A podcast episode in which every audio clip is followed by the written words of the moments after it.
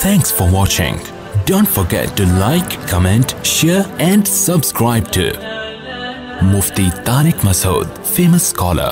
کیا ایک امام کی تقلید فرض ہے بنت عزیز احمد انڈیا سے پوچھتی ہیں کیا امام کی تقلید کرنا فرض اور واجب ہے اگر کوئی اختلاف سے بچنے کے لیے کسی امام کی تقلید نہ کرے صرف قرآن و حدیث پر عمل کرے تو اس کا کیا حکم ہے یہ بہت سارے لوگ سوال پوچھتے ہیں کہ اگر کوئی صرف قرآن و حدیث پر عمل کرے، امام کی تقلید نہ کرے، تو گویا وہ سوال سے ان کے یہ لگ رہا ہوتا ہے کہ ائمہ کرام نے تورات اور انجیل پر عمل کیا ہے وہ قرآن و حدیث پر عمل نہیں کیا ان لوگوں نے۔ اگر ائمہ کرام نے، چاروں اماموں نے، امام ابو حنیفہ، امام مالک، امام شافی امام احمد بن حنبل، انہوں نے قرآن و حدیث کو فالو کیا ہے، تو ان کو فالو کرنا، ان اماموں کو قرآن و حدیث ہی کو فالو کرنا کہلائے گا۔ ان کو بہترین صدقہ جاریہ حاصل کرنے کے لیے اس ویڈیو کو شیئر کرنا مت بھولیں۔ جزاک اللہ۔ فالو کرنا یہ نہیں ہے کہ آپ قرآن حدیث کے علاوہ کسی اور چیز کو فالو کر رہے ہیں۔ تو اصل بات یہ ہے کہ قرآن و سنت کو فالو کرنے کے دو طریقے ہیں۔ ایک طریقہ یہ ہے کہ آپ ڈائریکٹ قرآن و سنت کو فالو کریں ڈائریکٹ کسی امام کی رہنمائی میں نہیں کسی کے فتوے پر عمل نہ کریں کسی پر اعتماد نہ کریں بلکہ ڈائریکٹ۔ تو ڈائریکٹ وہ کرے گا جس کو پورا قرآن آتا ہو، ساری حدیثیں آتی ہوں، حدیث کے صحیح اور ضعیف ہونے میں وہ خود تحقیق کر سکتا ہو، ناسخ منسوخ کا علم ہو، کون سی حدیث منسوخ ہو چکی ہے، کون سی اس کے لیے ناسخ ہے، اور وہ حدیث بھی عربی میں جانتا ہو، تاکہ اس کو پتہ ہو کہ کہاں ترجمہ میں گڑبڑ کی جا رہی ہے اور کہاں اس سے اپنا مطلب کشیدہ جا رہا ہے اور کہاں ترجمہ دوسری حدیث کو سامنے رکھ کے کیا جا رہا ہے۔ تو یہ تمام چیزیں جس کو اس میں صلاحیت ہوگی، ایسا شخص براہ راست قرآن و حدیث پر عمل کرے گا، جس کو مجتہد کہا جاتا ہے۔ وہ کسی کی تقلید نہ کرے، بلکہ اس کے لیے کسی کی تقلید کرنا حرام ہے۔ لیکن وہ عوام کو پھر بھی اس کا پابند نہیں بنا سکتا کہ عوام اس کو فالو کرے۔ کیونکہ جب چاروں اماموں کو فالو کرنا وہ درست نہیں سمجھتا، تو لوگوں کو اپنے پیچھے چلانا اس کے لیے کہاں سے جائز ہو گیا؟ اور اگر وہ یہ کہتا ہے کہ میری تقلید اس لیے کی جائے یا میری اتباع اس لیے کی جائے کہ میں قرآن و سنت کو فالو کر رہا ہوں، تو اس کا مطلب بزبان حال وہ یہ کہہ رہے ہیں کہ ابو حنیفہ، امام مالک شافی اور حنبل یہ تورات اور انجیل کو فالو کرتے تھے، یہ قرآن حدیث کو فالو نہیں کرتے تھے۔ تو اس کا مطلب پھر یہ ہوا۔ تو عامی آدمی کے لیے عافیت اسی میں ہے کہ وہ خود فنٹر بننے کی کوشش نہ کرے، وہ اپنی جہالت کا اعتراف کرے۔ وہ کہے کہ ہمیں قرآن و سنت میں جو مسائل کا باب ہے وہ نہیں آتا، وہ مانے کہ ہمیں نہیں آتا۔ یہ جو کہتے ہیں نا ہمیں آتا ہے سب کچھ، یہ جہل مرکب ہے۔ جہل مرکب کہتے ہیں آپ جاہل ہیں لیکن آپ کو پتہ نہیں ہے کہ آپ جاہل ہیں۔ تو میں پہلے اس کی تھوڑی ڈیٹیل بتاتا ہوں کہ قرآن و حدیث میں دو طرح کے مسائل ہیں۔ ایک تو قرآن و حدیث کا باب وہ ہے جس میں عقیدے کا بیان ہے۔ اللہ لا الہ الا هو الحی القیوم، اللہ وہ ذات ہے جس کے سوا کوئی عبادت کے لائق نہیں، لا تأخذه سنة ولا نوم، یہ عقائد ہیں جس میں تقدیر کا عقیدہ قرآن نے بیان کیا، جنت اور جہنم کو قرآن نے بیان کیا۔ یہ قرآن کا باب بہت آسان ہے، اس میں کسی امام کو فالو نہیں کیا جائے گا، کسی کی تقلید نہیں کی جائے گی، کسی کی اتباع نہیں کی جائے گی، یہ تو یہ غیر مسلم کے لیے بھی ہے۔ وہ بھی پڑھے گا تو فوراً اس کی فطرت اپیل کرے گی اور اس میں جو اللہ نے دلائل دیے، آخرت کے تم مردہ ہو، زندہ ہوگے قیامت کے دن اشکال ہوتا ہے مردے ہو کہ کیسے زندہ ہوں گے؟ اللہ فرماتے ہیں کہ جو تمہیں پانی کے قطرے سے بنا سکتا ہے، وہ تمہیں دوبارہ زندہ بھی کر سکتا ہے۔ یہ عقیدے کی باتیں ہیں، یہ ہمارے نظریات کو درست کرنے کی باتیں ہیں۔ یہ باتیں سب جانتے ہیں قرآن میں، جو سب کی سمجھ میں آتی ہیں۔ اسی طرح قرآن میں جو واض و نصیحت کا چیپٹر ہے، جس سے ہمیں ڈرایا جاتا ہے اور جنت کی امیدیں دلائی جاتی ہیں، پچھلی امتوں کے واقعات ہیں۔ ان نفید علی کا عبرت الابصار اللہ فرماتے ہیں، جو بھی بصیرت والا ہے، اس کے لیے اس میں عبرت کا سامان ہے۔ موس علیہ السلام کا واقعہ اور اس میں داؤد علیہ السلام کا واقعہ، کیسے نیک لوگوں کو اللہ نے عروج عطا کیا اور کیسے بروں کو اللہ نے سزا دی، اس میں کسی امام کی تقلید نہیں کی جائے گی۔ اور اس میں مسلم، غیر مسلم بھی سب برابر ہیں۔ کیونکہ قرآن ہدایت ہے اور غیر مسلموں کے لیے بھی ہدایت ہے۔ اب ظاہر ہے غیر مسلم امام منیفہ امام شافی کی تقلید میں تھوڑی ہدایت حاصل کرے گا، وہ تو ڈائریکٹ قرآن کو پڑھے گا۔ تو قرآن کے جو عقیدے کا باب ہے اور نظریات کی اصلاح کا جو باب ہے قرآن میں، یہ جو چیپٹر ہے، یہ سب کے لیے۔ اور یہی وجہ ہے کہ بہت سے غیر مسلم قرآن پڑھ کے اسلام قبول کر لیتے ہیں، انہیں انہیں اپیل کرتی ہیں قرآن کی تعلیمات۔ قرآن کے دوسرے مضامین وہ ہیں جن کا عملی زندگی سے تعلق ہے کہ ایک غیر مسلم یا ایک مسلمان جب قرآن پڑھ کر اس کا ایمان مضبوط ہو گیا، اسے جنت، جہنم پہ یقین ہو گیا، اطمینان ہو گیا، اور اب اب وہ اس کے لیے عملی طور پہ تیار ہے کہ جس چیز کو اللہ نے حلال کیا میں اسے حلال سمجھوں گا، جس کو اللہ نے حرام کیا میں اسے حرام سمجھوں گا اور عمل کر کے دکھاؤں گا۔ تو اب عمل کا باب جب شروع ہوتا ہے تو اس میں بھی دو قسم کے احکام ہیں۔ ایک احکام وہ ہیں جن کو قرآن نے بہت وضاحت سے بیان کر دیا۔ اس میں بھی کسی امام کی تقلید نہیں ہے۔ جیسے قرآن نے کہا، لا تقرب الزنا، زنا کے قریب مت پھٹکو۔ وراثت کا مال مت کھاؤ، عورت کی وراثت مت کھاؤ اور مہر ادا کر دیا کرو۔ ان کی مرضی کے بغیر مہر کو کو ہاتھ مت لگاؤ اور جو ہے طلاق کے بعد عورت پہ ظلم نہ کرو۔ اس طرح کے جو معاشرتی برائیاں ہیں، ماں باپ کی کے بارے میں وصیت کی قرآن نے کہ اچھا سلوک کرو ان کے ساتھ۔ اور اس طرح کے جو احکام ہیں قرآن مجید میں، یہ بہت اللہ نے وضاحت سے بیان کر دی ہے، ان میں بھی کسی امام کی تقلید نہیں کی جائے گی۔ میں اگر اپنے باپ سے اچھا سلوک کروں تو اس کا مطلب نہیں کہ امام منیفا نے مجھے کہا ہے، اس لیے میں اچھا سلوک کروں۔ قرآن نے کہا ہے، نبی صلی اللہ علیہ وسلم کا واضح احکامات ہیں اس بارے میں۔ تو یہ وہ منصوص احکام ہیں جن کے دو مطلب نہیں ہیں۔ اور ان میں ناسخ اور منسوخ کا، کی بحث ہی نہیں ہے کہ کون سی آیت ناسخ ہے، کون سی منسوخ ہے، کون سی بات کی، کون سے پہلے کی۔ ایسی بحث ہی نہیں ہے۔ یہ چیپٹر بھی قرآن نے بہت آسان رکھا ہے، تو اس میں بھی آپ کسی کی تقلید نہیں کریں گے۔ آگے ہم جب گہرائی میں جاتے ہیں، تو پھر کچھ قرآن کی آیتیں ایسی ہیں جس میں اجمال ہے۔ ان کے دو مطلب بھی نکل سکتے ہیں، یا بعض دفعہ ہم دیکھتے ہیں قرآن کی آیت حدیث سے ٹکرا رہی ہوتی ہے۔ بظاہر، ظاہر ہے حقیقت میں تو نہیں ٹکرا رہی، لیکن ہم اپنی کم علمی کی وجہ سے ہمیں ایسا لگتا ہے کہ یہ دو ایک دوسرے کے اپوزٹ جا رہی ہیں۔ بعض آیتیں ایسی ہوتی ہیں جن کے کے لغوی معنی ہی دو ہوتے ہیں یعنی دو مطلب نکل رہے ہوتے ہیں اس کے۔ جیسے قرآن مجید میں آتا ہے والمطلقات یتربصن بانفسهن ثلاثه قروء کہ جو طلاق یافتہ عورتیں ہیں، وہ طلاق کے بعد تین قر عدت گزاریں گی، قر۔ اب قر کا لفظ استعمال ہوا، جس کی جمع قرو آتی ہے۔ اب قر عربی میں حیض کو بھی کہتے ہیں اور پاکی کی ایام کو بھی کہتے ہیں، طہر کو بھی کہتے ہیں۔ اب امام حنیفہ نے اس کا معنی مراد لیا ہے حیض، لہذا ان کے، ان کا قول یہ ہے کہ جب عورت کو طلاق ہوگی تو تین حیض گزرنے کے بعد عدت پوری ہوگی۔ امام شافی کہتے ہیں نہیں، اس سے مراد ہے طہر۔ لہذا جب عورت کو طلاق ہوگی تو تین دفعہ جب پاکی کی ایام گزریں گے حیض آنے کے بعد، تو پھر عورت کی عدت پوری ہوگی۔ اب ہم اگر قرآن سے پوچھتے ہیں کہ قرق کا کیا مطلب ہے، تو قرآن تو عربی میں نازل ہوا اور قرق کا مطلب عرب دونوں معنوں میں استعمال کرتے تھے۔ تو ایسی بہت ساری آیتیں قرآن مجید میں۔ پھر اسی طرح جب ہم حدیث کی طرف جاتے ہیں تو احادیث بھی بعض مضامین بہت وضاحت سے احادیث میں بیان کر دی ہیں۔ رسول اللہ صلی اللہ علیہ وسلم نے ان میں فقہ کا اختلاف ہی نہیں ہوا، اس لیے کہ اتنی وضاحت سے بیان کر دی ہے کہ اس میں فقہ کی دو رائے بنی نہیں ہے، اس میں سب کا اتفاق ہے۔ تو ان مسائل میں بھی کسی کی تقلید نہیں کی جاتی، ان کو منصوص مسائل کہا جاتا ہے سریح الدلالہ۔ یعنی وہ احکام وضاحت سے بیان کر دیے اور ان کا مطلب بھی بالکل واضح ہے۔ لیکن احادیث میں بھی ہم جب جاتے ہیں گہرائی میں بہت سے احکام احادیث میں ایسے وارد ہوئے ہیں کہ ہمیں ایک حدیث ملتی ہے، اس حدیث کے اپوزٹ دوسری حدیث ملتی ہے۔ اب دو حدیثوں میں ٹکراؤ ہو رہا ہے، ایسے موقع پہ کس حدیث کو ترجیح دینی ہے؟ تو یہ کام پھر عامی آدمی کا نہیں ہے مشتحرین کا کام ہے۔ اسی طرح، کون سی حدیث پہلے کی ہے، کون سی بات کی؟ بعض دفعہ یہ پتہ نہیں ہوتا۔ مشتحد اشتہاد کر کے فیصلہ کرتے ہیں کہ یہ بات کی ہے اور یہ والی پہلے کی۔ لہٰذا یہ بعد والی کو فالو کریں گے، پہلی والی کو فالو نہیں کریں گے۔ حالانکہ تاریخوں کا علم نہیں ہوتا، اس میں اجتہاد ہوتا ہے۔ اس طرح بہت ساری مثالیں ہمیں ملتی ہیں۔ یہی وجہ ہے کہ پھر فقہا کا اس میں اختلاف ہوتا ہے۔ یعنی اختلاف ہونا اس کی علامت ہے کہ قرآن و سنت میں یہ والے مسئلے جس میں علماء کا اختلاف ہوا یہ اتنے واضح نہیں تھے۔ اگر واضح ہوتے تو ابو حنیفہ اور امام شافی جیسے لوگوں کا اختلاف کیوں ہوتا ہے اس میں؟ حالانکہ وہ تو سارے حدیث کے ماہر تھے اور تابعین تب تابعین کے زمانے میں تھے۔ امام احمد بن حنبل تو امام بخاری کے اساتذہ میں سے ہیں۔ ان کا امام شافی سے اختلاف ہوا۔ حالانکہ امام شافی، امام احمد بن حنبل سے بھی زیادہ سینئر ہیں۔ اسی طرح امام مالک تو سب سے سینئر ہیں۔ حدیث میں سب سے بڑے عالم سمجھے جاتے تھے، لیکن امام شافی کا ان سے اختلاف ہوا۔ پھر ہم دیکھتے ہیں کہ امام مالک اپنی موطع میں حدیث لے کر آ رہے ہیں، فتویٰ اس کے خلاف دے رہے ہیں۔ ایسی بھی بہت سی مثالیں ہمیں ملتی ہیں۔ اس لیے کہ وہ کہہ رہے ہیں کہ یہ حدیث میں لے کر تو آ رہا ہوں، لیکن اس کا یہ مفہوم نہیں ہے۔ اس کا مفہوم کچھ اور ہے۔ دوسرے اس کا وہی مفہوم لے رہے ہیں۔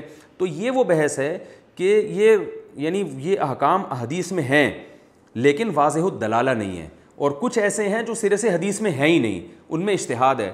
تو ایس، ان، اس قسم کے جو احکام ہوں گے، اس میں عامی آدمی کی ذمہ داری ہے کہ وہ ان میں کسی ایک امام کو فالو کرے اور باقیوں کو بھی برحق سمجھے۔ وہ یہ کہے کہ میں خود قرآن و حدیث پر عمل کروں گا۔ یہ دعویٰ ایک جاہل آدمی یعنی ان مسائل میں کہ میں براہ راست قرآن و حدیث پر عمل کروں گا۔ تو یہ یہ اس کی علامت ہے کہ یہ اپنے جہل کا اعتراف نہیں کر رہا، آتا واتا کچھ بھی نہیں ہے، لیکن اپنے آپ کو ان ائمہ سے بھی بڑا سمجھ رہا ہے ایک آدمی۔ ایسے ہی ہے جیسے ایک عامی آدمی ڈاکٹر سے کہے کہ میں ڈاکٹر میں علاج آپ سے نہیں کراؤں گا، میں میڈیکل سائنس کی کتابیں پڑھ کے خود دوا کھاؤں گا۔ تو اس کا مطلب یہ کہ آپ اپنے آپ کو، آپ وہ بے وقوف ہے جو چار سال جس نے میڈیکل کالج میں گزارے اور دو سال اس نے ٹریننگ بھی کی اور ساری دنیا اس کو ڈاکٹر کہہ رہی ہے۔ تو یہ جو چاروں ائمہ کرام ہیں انہوں نے پوری زندگی قرآن و سنت کے سیکھنے میں لگائی اور پوری امت نے گواہی دی ہے کہ یہ قرآن و سنت کے بہت بڑے مشتحد تھے اور صدیوں پوری امت نے ان کو فالو کیا ہے۔ بلکہ جو اسلامی حکومتیں قائم ہوئی ہیں، اس میں انہی کا قانون نافذ کیا گیا ہے۔ یہاں تک کہ اب بھی سعودی عرب میں امام احمد بن حنبل کا فقہ نافذ ہے۔ خلافت عثمانیہ میں فقہ حنفی نافذ تھا۔ اندلس کی جو خلافت ہے، اس میں فقہ مالکی نافذ تھا۔ ملیشیا میں اب تک فقہ شافی کو فالو کیا جا رہا ہے۔ تو ہزار سال سے زیادہ عرصہ ہو گیا امت انہی میں سے کسی ایک سے جڑی ہوئی ہے اور انہی میں سے کسی ایک کو فالو کرتی رہی ہے۔ جیسے امت نے حدیث کے باب میں امام بخاری کو امام مانا، امام مسلم کو امام مانا، تو فقہ کے باب میں یعنی مسائل کا علم، اس باب میں امت نے گواہی دی ہے کہ ابو حنیفہ، امام مالک شافی اور احمد حنبل یہ امت کے مشتحد امام ہیں۔ فقہ کو فالو، مسائل میں ہم ان کو امام مانتے ہیں۔ تو پھر بھی اگر کوئی اجتہاد کے ایسے عظیم درجے پہ پہنچ گیا ہے کہ وہ اپنے آپ کو ان ائمہ سے زیادہ فنٹر سمجھتا ہے یا فنٹر کا لفظ نامناسب ہے، اپنے آپ کو اس سے زیادہ عالم، بڑا عالم سمجھتا ہے تو وہ ان کی تقلید نہ کرے۔ وہ ٹھیک ہے، وہ کہ میں ڈائریکٹ قرآن و سنت کو فالو کروں گا۔ کوئی اس مقام تک اگر پہنچ گیا ہے کہ وہ سمجھتا ہے کہ میں ان سے بھی آگے جا چکا ہوں۔ تو ٹھیک ہے وہ، لیکن وہ اپنی تقلید پھر بھی نہیں کروا سکتا۔ اور اپنے لوگوں کو اپنا فرما بردار پھر بھی نہیں بنا سکتا۔ اس لیے کہ جب آپ سے بڑے بڑے لوگ موجود ہیں تو آپ پھر انہی کی طرف لوگوں کو ریفر کریں کہ ان سے ان کے فقہ کو فالو کرو۔ یہاں لوگ ایک اشکال یہ کرتے ہیں کہ اگر ہم نے تقلید کرنی ہی ہے یا فالو کرنا ہی ہے تو ان چاروں اماموں کو کیوں، صحابہ کو ہم کیوں فالو نہیں کر لیتے جو ان سے بھی بڑے تھے؟ تو یاد رکھیں، یہ سوال ایسے ہے جیسے کوئی کہے کہ میں حدیث جب لینی ہے تو امام بخاری کی حدیث کیوں لوں؟ حضرت ابو حریرہ کی کیوں نہیں لے لیتا؟ تو اس کو یہی کہا جائے گا، امام بخاری نے حضرت ابو حریرہ ہی کی حدیثیں لی ہیں اور دوسرے صحابہ کی لی ہیں۔ لیکن امام بخاری کا یہ امت پر احسان ہے کہ انہوں نے حدیثوں کو جمع کر دیا ہے، یہ کام انہوں نے کیا ہے۔ تو اسی طرح صحابہ کرام نے فقہ کو مرتب نہیں کیا۔ ان کے فتح تو ہمیں ملتے ہیں لیکن مرتب نہیں ملتے کہ وضو کے باب سے لے کے وراثت اور حدود اور قصاص اور غسل کے حکام، پوری ترتیب سے ہمیں قانون ایک کتابی شکل میں مل جائے۔ یہ کام صحابہ نے کیا نہیں ہے، یہ ائمہ اربا کے شاگردوں نے کیا ہے۔ تو لہٰذا ان کا فقہ مدون ہے، اس میں سب چیزیں مل جائیں گی۔ ہے یہ وہی فقہ جو صحابہ کرام کا تھا۔ یعنی اس میں آپ کو حضرت ابو حریرہ کے اقوال پر بھی فتویٰ ملے گا، عبداللہ بن مسعود کے اقوال پر بھی فتویٰ ملے گا۔ ان ائمہ نے اپنی طرف سے کچھ نہیں کیا۔ ہاں یہ ضرور کیا کہ صحابہ میں اگر کسی مسئلے میں اختلاف تھا تو انہوں نے جن صحابی کی بات ان کو دلیل کے زیادہ قریب لگی، اس پہ فتویٰ دے دیا اور پھر امت نے اسی کو اسی کو فالو کرنا شروع کر دیا۔ تو اس لیے یہ جو آپ نے سوال کیا ہے نا کہ اگر ہم تقلید نہ کریں اور ہم قرآن و سنت کو فالو کریں، یہ سوال ہی غلط ہے۔ اس لیے کہ آپ نے ان ائمہ کی تقلید کو قرآن و سنت کے علاوہ کچھ اور قرار دے دیا ہے۔ حالانکہ انہوں نے چونکہ قرآن اس کی میں اکثر ایک مثال دیتا ہوں کہ ایک گاڑی اگر حیدرآباد جا رہی ہے اور آپ کو پتہ ہے کہ یہ حیدرآباد جا رہی ہے، تو آپ اگر اس گاڑی کو فالو کرتے ہیں، تو پھر یہ کہنا کہ تمہیں تو چاہیے تھا حیدرآباد جاؤ، تم اس گاڑی کے پیچھے جا رہے ہو۔ تو بھائی جب پتہ ہے کہ یہ گاڑی حیدرآباد ہی جا رہی ہے، تو اس گاڑی کے پیچھے چلنے والا حیدرآباد جانے والا ہی کہلائے گا۔ حیدرآباد جانے کے دو طریقے، ایک یہ کہ کسی کو حیدرآباد کا راستہ معلوم ہے، وہ ڈائریکٹ جائے۔ جس کو معلوم نہیں ہے تو وہ اس گاڑی کے پیچھے چلے، جس کو حیدرآباد کا راستہ معلوم ہے۔ نہ آپ کو خود معلوم حیدرآباد کا راستہ، نہ آپ اس گاڑی کے پیچھے چل رہے ہو جس کو حیدرآباد کا راستہ معلوم ہے۔ تو اس کا مطلب ہے آپ جا ٹھٹھا رہے ہو، لیبل اس پہ آپ حیدرآباد کا لگا رہے ہو۔ تو نہ آپ کو پورا قرآن و سنت خود آتا ہے اور نہ ایسی کی تقلید کر رہے ہو جس کو آتا ہے، اس کا مطلب یہ کہ آپ قرآن و سنت کو فالو نہیں کر رہے، آپ کچھ اور گمراہی پھیلا رہے ہیں، فرقواریت پھیلا رہے ہیں لیبل اس پہ قرآن و سنت کا لگا رہے ہیں۔ تو قرآن و سنت کو فالو کرنے کے دو ہی طریقے ہیں، براہ راست یا کسی کی اتباع۔ اور یہ دونوں طریقے قرآن سے ثابت ہیں۔ قرآن مجید میں اللہ تعالیٰ کا ارشاد ہے، اتبعوا ما انزل الیکم من ربکم۔ اللہ نے جو قرآن نازل کیا، اس کو فالو کرو۔ یہاں براہ راست فالو کرنے کا حکم۔ دوسرے مقام پہ قرآن میں آتا ہے وہ طبی سبیلا من انابا الیہ اس شخص کو فالو کرو جو میرے راستے پہ چل رہا ہے۔ یہاں شخصیت کا واسطہ درمیان میں آ گیا۔ تو ظاہر ہے، ایک ہی جیسا خطاب، سوری، دو الگ الگ قسم کے خطاب ایک آدمی کو نہیں کیے جا سکتے کہ براہ راست چلنے کا بھی کہا جا رہا ہو اور کسی کو فالو کرنے کا بھی کہا جا رہا ہو۔ تو یقیناً یہ دو الگ الگ قسم کے لوگوں کو خطاب ہے، جن کو پورا قرآن اور پوری سنت آتی ہے۔ وہ ڈائریکٹ قرآن اور سنت پہ چلیں گے، جن کو نہیں آتی تو وہ ان کے پیچھے چلیں گے، جن کو آتی ہے۔ تو یہ ہے اس پوری بحث کا خلاصہ رہا یہ مسئلہ کہ پھر چاروں میں ایک کی تقلید کیوں؟ بھائی جس کو چاہو کر لو تقلید۔ چاروں میں ایک اس لیے ہے کہ اس سے خواہشات کا دروازہ بند ہوتا ہے۔ یاد رکھیں، ہر چیز قرآن میں سراہتاً نہیں ہوتی، اشارتاً بھی ہوتی ہیں۔ لوگ کہتے ہیں، کہاں لکھا ہوا ہے کہ صرف ایک امام کی تقلید کرنی ہے، دوسرے کی نہیں کرنی؟ قرآن میں یہ لکھا ہوا ہے کہ اللہ زمین میں فساد کو پسند نہیں کرتا۔ رسول اللہ صلی اللہ علیہ وسلم نے بیت اللہ کا کو اپنی اصل تعمیر پہ کھڑا کرنے کا آپ نے ارادہ کیا۔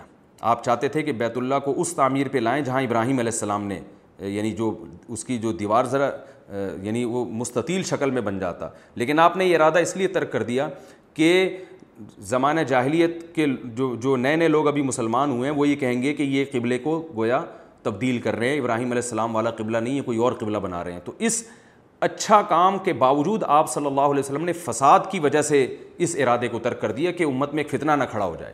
تو اس سے پتہ چلتا ہے کہ اس حدیث سے بھی اور قرآن کی دیگر آیات سے بھی کہ ہر وہ کام جس میں فساد کا ذریعہ ہو، خواہشات نفسانیہ یا شہوت پرستی کے پیدا ہونے کا خطرہ ہو، اس کام سے روکا جائے گا۔ اس کے روکنے کی الگ سے ہمارے پاس چاہے کوئی دلیل نہ بھی ہو۔ یہی دلیل کافی ہے کہ اس کام کے کرنے سے امت میں فساد پھیل رہا ہے۔ تو اب اگر ہم پبلک کو اجازت دے دیں کہ وہ جب چاہے جس فقہ کو فالو کرے تو دین ایک تماشا بن جائے گا۔ برحق چاروں ہیں، لیکن خواہشات نفسانیہ سے بچانے کے لیے لوگوں کو کہا جاتا ہے، بھائی کسی ایک فقہ کا التظام کرو۔ کیونکہ بعض دفعہ ایسے ہوتا ہے کہ آپ کو ایک فقہ میں ایک سہولت مل رہی ہے، لیکن دوسرے فقہ میں تنگی ہے۔ تو آپ ادھر آ جاتے ہیں۔ میں اس کی ایک بہترین مثال دیتا ہوں۔ میں نے بیان میں بھی یہ بات کی ہے کہ ایک صاحب کا میرے پاس فون آیا۔ لاہور سے وہ کہنے لگے، میں اس لڑکی، ایک لڑکی سے شادی کرنا چاہتا ہوں اور اس کے والد راضی نہیں ہیں۔ تو میں تھوڑا سمجھ گیا کہ مجھے کچھ اندازہ ہو میں نے کہا، آپ اہل حدیث ہیں؟ اس نے کہا ہاں میں اہل حدیث ہوں۔ میں نے کہا، اہل حدیث کے مسلک میں، اہل حدیث علماء کی جو رائے ہے، وہ یہ ہے کہ لڑکی کا نکاح اس کے باپ کی مرضی کے بغیر نہیں ہوتا۔ تو مجھے کہنے لگے، میں کسی مسلک وسلک کو نہیں مانتا، میں قرآن و سنت کو مانتا ہوں، مجھے قرآن و حدیث کی روشنی میں جواب دیں۔ میں نے ان سے ایک بات کہی، میں نے کہا، آج تک آپ ہر مسئلہ اہل حدیث عالم سے پوچھتے آئے ہو۔ اور جو مسئلہ انہوں نے بتا دیا، جو دلیل انہوں نے دے دی، اس پر آپ اعتماد کر کے بیٹھ گئے۔ اس پوری زندگی میں آپ نے کبھی مجھ سے کسی مسئلے کے لیے رابطہ نہیں کیا۔ کہ جی مفتی صاحب، آپ بتائیں کہ یہ ہمارے اہل حدیث نے جو یہ فتویٰ دیا ہے، یہ قرآن و سنت کی روشنی میں درست ہے یا نہیں؟ میں نے کہا اسپیسیفک اس فتوے کے بارے میں آپ کو قرآن و سنت کا خیال کیوں آ رہا ہے؟ یقیناً یہ شہوت پرستی ہے۔ کہ آپ کو جب تین طلاق کو ایک کہنا تھا تو اہل حدیث کے فتوے کو فالو کیا۔ اب کوئی لڑکی سے عشق ہو گیا اور وہ جناب آپ کو بہت زیادہ پسند آ رہی ہے اور اس میں ابا راضی نہیں ہے تو یہاں فقہ حنفی کے مفتیوں سے فتویٰ لیا جا رہا ہے۔ یہ شہوت پرستی ہے، اس کو کوئی بھی حلال نہیں کہتا۔ علامہ بن تیمیہ رحمہ اللہ نے ایک بڑی اچھی مثال دی ہے کہ ایک شخص نکاح کرتا ہے اور گواہ اس کے فاسق ہوتے ہیں۔ امام شافی کہتے ہیں کہ فاسق گواہوں کی موجودگی میں نکاح نہیں ہوتا۔ لیکن اس نے کہا کہ ابو حنیفہ رحمہ اللہ کی رائے یہ ہے کہ نکاح ہو جاتا ہے، میں اس معاملے میں امام ابو حنیفہ کی رائے کو فالو کر رہا ہوں۔ اور اس نے نکاح کر لیا۔ اب یہ غصے میں آ کے دھڑا دھڑ تین طلاقیں دے دیتا ہے۔ اب تین طلاقیں دینے کے بعد تو امام شافی بھی کہہ رہے ہیں، نکاح ختم ہو گیا، امام ابو حنیفہ بھی کہہ رہے ہیں۔ لیکن یہ کہتا ہے کہ امام شافی کے فقہ کے مطابق تو میرا نکاح سرے سے ہوا ہی نہیں تھا، کیونکہ گواہ فاسق تھے۔ جب نکاح ہی نہیں ہوا تو یہ عورت اجنبی ہے، لہٰذا تین کیا دس بھی دے دی تو کچھ بھی نہیں ہوا، لہٰذا میں دوبارہ سے نکاح کر سکتا ہوں۔ تو یہ پریکٹیکلی یہ فساد ہونے لگا تھا۔ اور یہ حقیقت ہے، آپ وضو کر کے آئے۔ وضو کر کے آئے اور کسی عورت کو آپ کا ہاتھ لگ گیا۔ امام شافی کہتے ہیں، عورت کے ہاتھ لگنے سے ہی آپ کا وضو ٹوٹ گیا۔ آپ کہتے ہیں، میں امام منیفا کے فقہ کو فالو کرتا ہوں، ان کے نزدیک ہاتھ لگنے سے وضو نہیں ٹوٹتا۔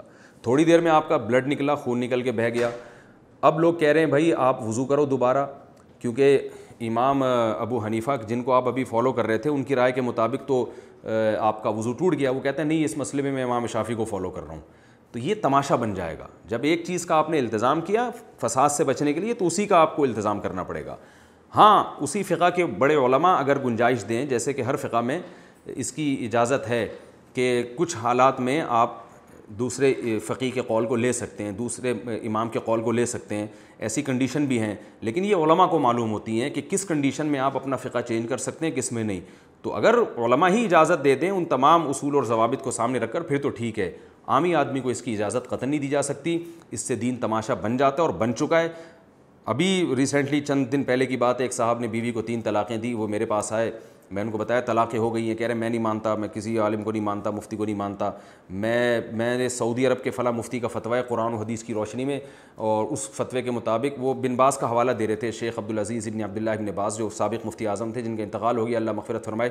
ان کا فتویٰ ہے کہ تین طلاقیں ایک ہوتی ہیں اور وہ قرآن و حدیث کی روشنی میں فتویٰ ہے۔ میں نے کہا، یہ جو چاروں اماموں کا فتویٰ ہے نا، ابو حنیفہ، مالک شافی حنبلی، ان چاروں کا اور تمام صحابہ کا فتویٰ ہے کہ تین تین ہوتی ہیں اور یہ تورات انجیل کی روشنی میں نہیں ہے، یہ قرآن و حدیثی کی روشنی میں۔ میں نے کہا یہ سارے صحابہ ایک طرف، چاروں امام ایک طرف اور امت کا اجماع ایک طرف اور ایک بن باز رحمہ اللہ، اگرچہ بڑے عالم تھے، لیکن پوری امت سے ہٹ کر وہ دو چار آپ کو علماء ایسے ملیں گے جنہوں نے اس کے خلاف فتویٰ دیا۔ ان کی رائے کو لے رہے ہو آپ۔ کہہ رہے ہیں، نہیں نہیں، وہ قرآن و حدیث پہ فتویٰ دیتے ہیں۔ اچھا میں نے کہا ٹھیک ہے بھائی۔ تو بن باز کا میں نے کہا پھر ایک اور فتویٰ بھی ہے، اس کو بھی فالو کریں۔ کہہ رہے ہیں، کیا ہے؟ میں نے کہا شیخ بن باز رحمہ اللہ تعالیٰ کا فتویٰ یہ ہے کہ اگر کوئی شخص جان بوجھ کر ایک نماز چھوڑ دے، وہ مرتد ہو گیا، کافر ہو گیا اور اس کا بیوی سے نکاح ختم ہو گیا۔ تو میں نے کہا، آپ بیوی کو رکھ لیں، مجھے پتا تھا یہ صاحب نمازی نہیں ہے میں نے کہا، جس دن آپ نے ایک نماز چھوڑی یا آپ کی بیوی نے نماز چھوڑی، آپ اسی وقت کافر ہو جائیں گے اور آپ کا نکاح ویسے ہی ختم ہو جائے گا۔ تو میں نے کہا، اس میں تو پھر بھی گنجائش ہے کہ آپ کہیں اور شادی کر لیں۔ لیکن جو فتوے پر کو آپ لے رہے ہیں نا، اس کے حساب سے انہیں مفتی سے اگر دوسرا فتویٰ آپ لیں گے، تو وہ بھی اس میں تو آپ کے لیے کوئی بھی دنیا میں عورت حلال نہیں ہوتی جب تک آپ پکے نمازی نہیں بن جاتے اور آپ کی بیوی بھی پکی نمازی نہیں بن جاتی۔ اور مجھے پتہ ہے کہ نماز پڑھنے نمازی بننے کا آپ کا مستقبل قریب میں کوئی پروگرام نہیں ہے۔ اللہ کرے ہو جائے، لیکن لگتا نہیں ہے آپ کے حالات سے۔ تو وہ ہکا بکا ہو گئے، کہتے ہیں، یار، یہ والا فتویٰ میں نہیں مانتا۔ شیخ بن باز کا یہ فتویٰ میں نہیں مانتا۔ میں تین طلاق کا فتویٰ مانتا ہوں کیونکہ یہ قرآن حدیث کی روشنی میں ہے۔ میں نے کہا، بھائی جان، وہ جو انہوں نے کہا ہے نا کہ ایک نماز کا چھوڑ دینے والا کافر ہے، وہ بھی قرآن حدیث کی روشنی میں ہی کہا ہے۔ اس پہ ان کے پاس دلائل ہیں، وہ ہم نے نہیں یقین آتا تو میں وہ دلائل آپ کو پڑھ کے سناتا ہوں۔ اور میں نے کہا، جو آپ حدیث پیش کر رہے ہو، جس میں آتا ہے، صحیح مسلم کی حدیث ہے کہ نبی کے دور میں تین طلاقیں ایک سمجھی جاتی تھیں۔ بالکل ایسے ہی الفاظ ہیں۔ عبداللہ بن مسعود کہتے ہیں، ہم نبی کے دور میں کسی گناہ کو کفر نہیں سمجھتے تھے، سوائے نماز چھوڑنے کو۔ نماز چھوڑنے کو ہم کفر سمجھتے تھے۔ کہ نماز چھوڑنے والا کافر ہو جاتا ہے۔ تو میں نے کہا بالکل اسی جیسے الفاظ ہیں۔ تو لیکن نہیں مانے۔ تو یہ ہے شہوت پرستی۔ ایک مسلک کو فالو کرنے کا اسی لیے کہا جاتا ہے کہ چاروں فقہ حنفی، مالکی شافی حنبلی بالکل درست ہیں، بالکل برحق ہیں اشتہادی اختلاف ہے۔ رسول اللہ صلی اللہ علیہ وسلم نے ارشاد فرمایا مشتحد جب اشتہاد کرتا ہے، اگر وہ درست رائے تک پہنچے تو دو اجر، اگر غلطی کرے تو بھی ایک اجر ملتا ہے۔ تو مشتحدین نے اپنی ثواب دید کے مطابق پوری ریسرچ کر کے امت کے سامنے پیش کر دی۔ اب امت کو مزید ریسرچ ان مسائل میں نہیں کرنی چاہیے، جدید مسائل میں ریسرچ کرنا چاہیے۔ جو مسائل حل ہو چکے ہیں، ان میں سے آپ کسی بھی فقہ کو فالو کر لیں۔ یہ آپ کے لیے جنت میں جانے کا انشاءاللہ ذریعہ اور سبب ہوگا۔ اور اگر آپ نے دوبارہ قرآن و سنت کے نام پہ فروئی مسائل چھیڑے، تو یہ قیامت تک حل نہیں ہوں گے۔ ان میں وہی پھڈا، وہی اختلاف اور وہی اور اس سے امت متحد نہیں ہوگی۔ آپ نے جیسے بتایا نا کہ اختلاف سے بچنے کے لیے اگر کوئی کسی امام کی تقلید نہ کرے، اگر آپ تقلید نہیں کرتے کسی امام کی، تو اختلاف کم نہیں ہوگا، بڑھے گا، کیونکہ ہر شخص اپنی تحقیق مارکیٹ میں لائے گا، جیسے کہ لا رہا ہے اور اس پہ قرآن و سنت کا لیبل اور پھر ایک دوسرے کے خلاف تان و تشنی، ایک دوسرے کے خلاف کیچڑ اچھالنا، یہ جو کچھ ہمارے معاشرے میں ہو رہا ہے، یہ تو ہوگا۔ اور بات یہ ہے کہ وہ پھر پورے طور پہ قرآن و سنت کو فالو بھی نہیں کرتے۔ ایک حدیث سامنے ہوتی ہے، دوسری سامنے نہیں ہوتی۔ ایک حدیث کو آپ صحیح سمجھ رہے ہیں، دوسرا امام اس حدیث کو صحیح سمجھ ہی نہیں رہا، یا ایک حدیث کو وہ صحیح سمجھ رہا ہے، آپ صحیح نہیں سمجھ رہے، تو یہ حدیث کی صحت کا اختلاف، اس میں بھی آپ کو تقلیدی کرنی پڑتی ہے۔ پورے پورے علماء نے رسالے لکھے ہیں اس پر کہ کون سی حدیث صحیح ہے، کون سی ضعیف ہے۔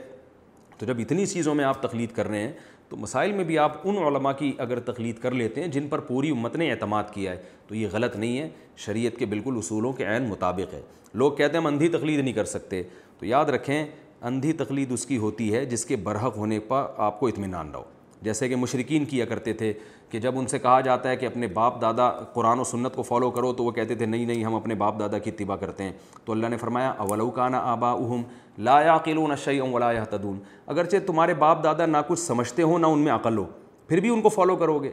اس میں قرآن نے بتا دیا کہ اگر باپ دادا سمجھدار ہوں اور عقل رکھتے ہوں اور سیدھے راستے پر ہوں، تو ان کو بہرحال فالو کیا جائے گا۔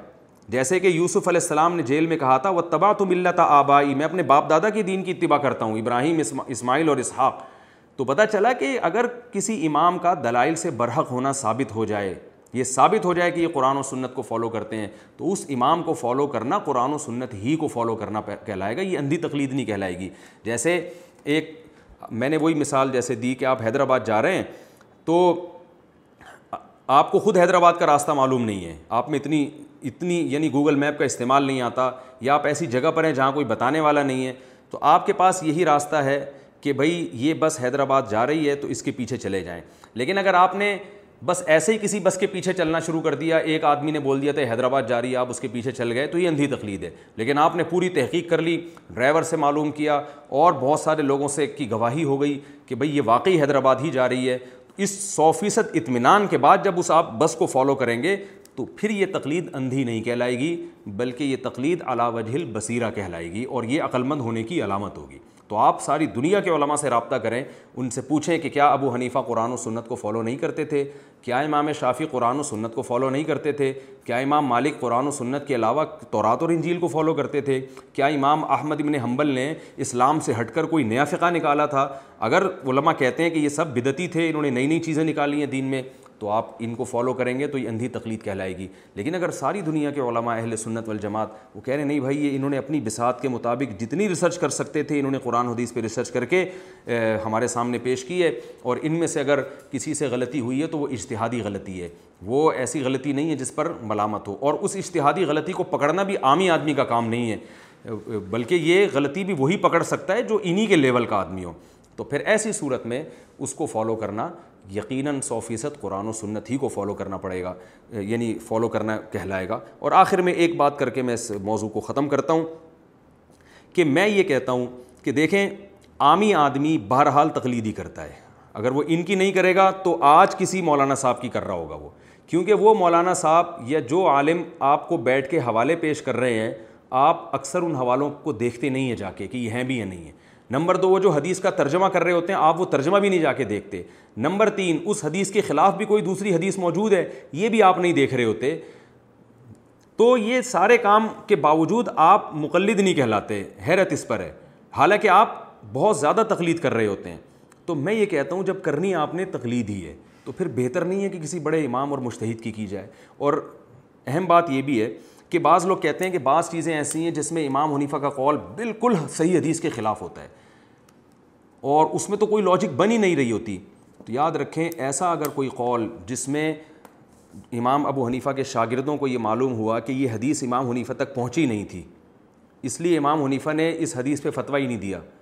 بعض دفعہ ایسے ہوا ہے۔ تو اس لیے نہیں ہوا کہ امام حنیفہ کو معاذ اللہ حدیث سے نفرت تھی۔ بعض دفعہ ایسے ہوا ہے کہ وہ حدیث امام ابو حنیفہ تک پہنچی نہیں۔ لہٰذا امام حنیفہ نے اس کے اگینسٹ فتویٰ دے دیا۔ شاگردوں تک پہنچ گئی۔ تو بعض لوگ ہمارے سامنے ایسے امام حنیفہ کے قول لے کر آتے ہیں، دیکھو حدیث میں کیا ہے، ابو حنیفہ کا قول اس کے خلاف ہے، تو تم پھر بھی ابو حنیفہ کی تقلید کر رہے ہو، حالانکہ ہم نہیں کر رہے ہوتے ایسی صورت میں۔ امام حنیفہ کے بہت سے اقوال ایسے تھے کہ امام صاحب تک وہ حدیث پہنچی نہیں، یا وہ بالکل واضح الدلالہ تھی، تو اس میں پھر فقہ حنفی میں امام ابو حنیفہ کے قول کو چھوڑ دیا گیا ہے۔ اس کی بہت سی مثالیں ہیں۔ امام ابو حنیفہ رحمہ اللہ تعالیٰ کے نزدیک جو حربی کافر ہے اس سے سود لینا جائز ہے۔ حالانکہ فقہ حنفی میں علماء حنفیہ اس کی اجازت نہیں دیتے۔ وہ کہتے ہیں حربی سے بھی جو جنگ جس سے ہو رہی ہو نا کافر سے، اس سے بھی سود لینا حرام ہے۔ اس سے بھی سودی لین دین حرام ہے۔ امام ابو حنیفہ کے ہاں ماں بچے کو ڈھائی سال تک دودھ پلا سکتی ہے۔ فقہ حنفی میں دو سال کے بعد دودھ پلانا جائز نہیں ہے۔ امام حنیفہ کے اس قول پہ فقہ حنفی میں فتویٰ نہیں دیا گیا۔ اور بہت ساری مثالیں میں پیش کروں گا تو وقت بہت زیادہ ہو جائے گا۔ جس میں ہم نے امام حنیفہ کے قول پر ہمارے مشائق نے فتویٰ نہیں دیا۔ لیکن اس میں بھی ہم یہ کہتے ہیں کہ ایک عام جاہل آدمی کو یہ اختیار نہیں ہے کہ چند اردو کتابیں پڑھ لے یا یوٹیوب پہ چند کلپ دیکھ کر وہ خود سے فیصلہ کرتا پڑھے کرتا پھرے کہ مجھے اس میں امام حنیفہ کے قول سمجھ میں نہیں آ رہا، میں اس میں فلاں قول کو فتویٰ، آپ جاہل ہیں، آپ اپنی جہالت کا اعتراف کریں، آپ کو کچھ بھی نہیں آتا۔ یہ کام مشائق علماء پہلے کر چکے ہیں، اس سے فارغ ہو چکے ہیں۔ شافی فقہ میں بھی بعض امام شافی کے اقوال ایسے ہیں جس کو فقہ شافی میں فالو نہیں کیا گیا۔ فقہ حنبلی میں بھی امام احمد بن حنبل کے بعض اقوال ایسے ہیں جس کو حنابلہ نے ان کو فالو نہیں کیا۔ امام مالک کے بھی بعض اقوال ایسے ہیں جن کو مالکیہ نے نہیں لیا۔ تو جو قول بالکل قرآن و سنت سے متصادم نظر آیا، اس کی وجہ کچھ بھی ہو سکتی ہے، بڑی وجہ تو یہی تھی کہ وہ حدیث ان تک پہنچی نہیں، فتویٰ دیتے۔ تو اس میں آپ کو فنٹر بننے کی بالکل ضرورت نہیں ہے کہ آپ فیصلہ کریں۔ یہ کام علماء پہلے کر چکے ہیں کیونکہ اسلام چودہ سو سال پہلے آیا ہے اور اس پہ ریسرچ کا کام صدیوں پہلے مکمل ہو چکا ہے۔ اب کسی نئے ریسرچر کو اٹھ کے امت میں فساد پیدا کرنے کی چندہ ضرورت نہیں ہے۔ اس سے امت میں جوڑ پیدا نہیں ہوگا، بلکہ توڑ پیدا ہوگا۔ اور اتنی تقریر کے بعد بھی اگر آپ کو سمجھ میں نہیں آتا تو ٹھیک ہے بھائی، آپ ایک پانچواں مسلک بنا لیں اور اس پہ قرآن و سنت کا لیبل لگا لیں۔ مقصد آپ کا بھی اگر اچھا ہے تو ہمیں کوئی اعتراض نہیں ہے، لیکن آپ گمراہ نہ کریں امت کو۔ جو ان مسالک میں سے کسی ایک کو فالو کر رہے ہیں، ان کو یہ نہ کہیں کہ قرآن و سنت کو فالو نہیں کرتے۔ ٹھیک ہے، آپ کی سمجھ میں نہیں آتا تو گن پوائنٹ پہ کسی کو مجبور نہیں کیا جا سکتا۔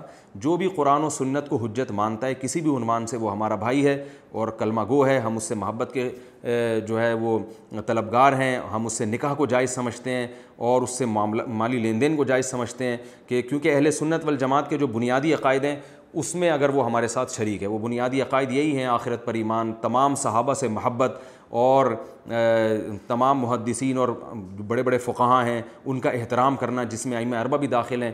اور ان بنیادی چیزوں میں اگر وہ ہمارے ساتھ شریک ہے ان بنیادی عقائد میں، تو فروئی اختلاف اگر ہو بھی جاتا ہے، تو پھر ہم بہرحال اس کو گمراہ نہیں کہتے۔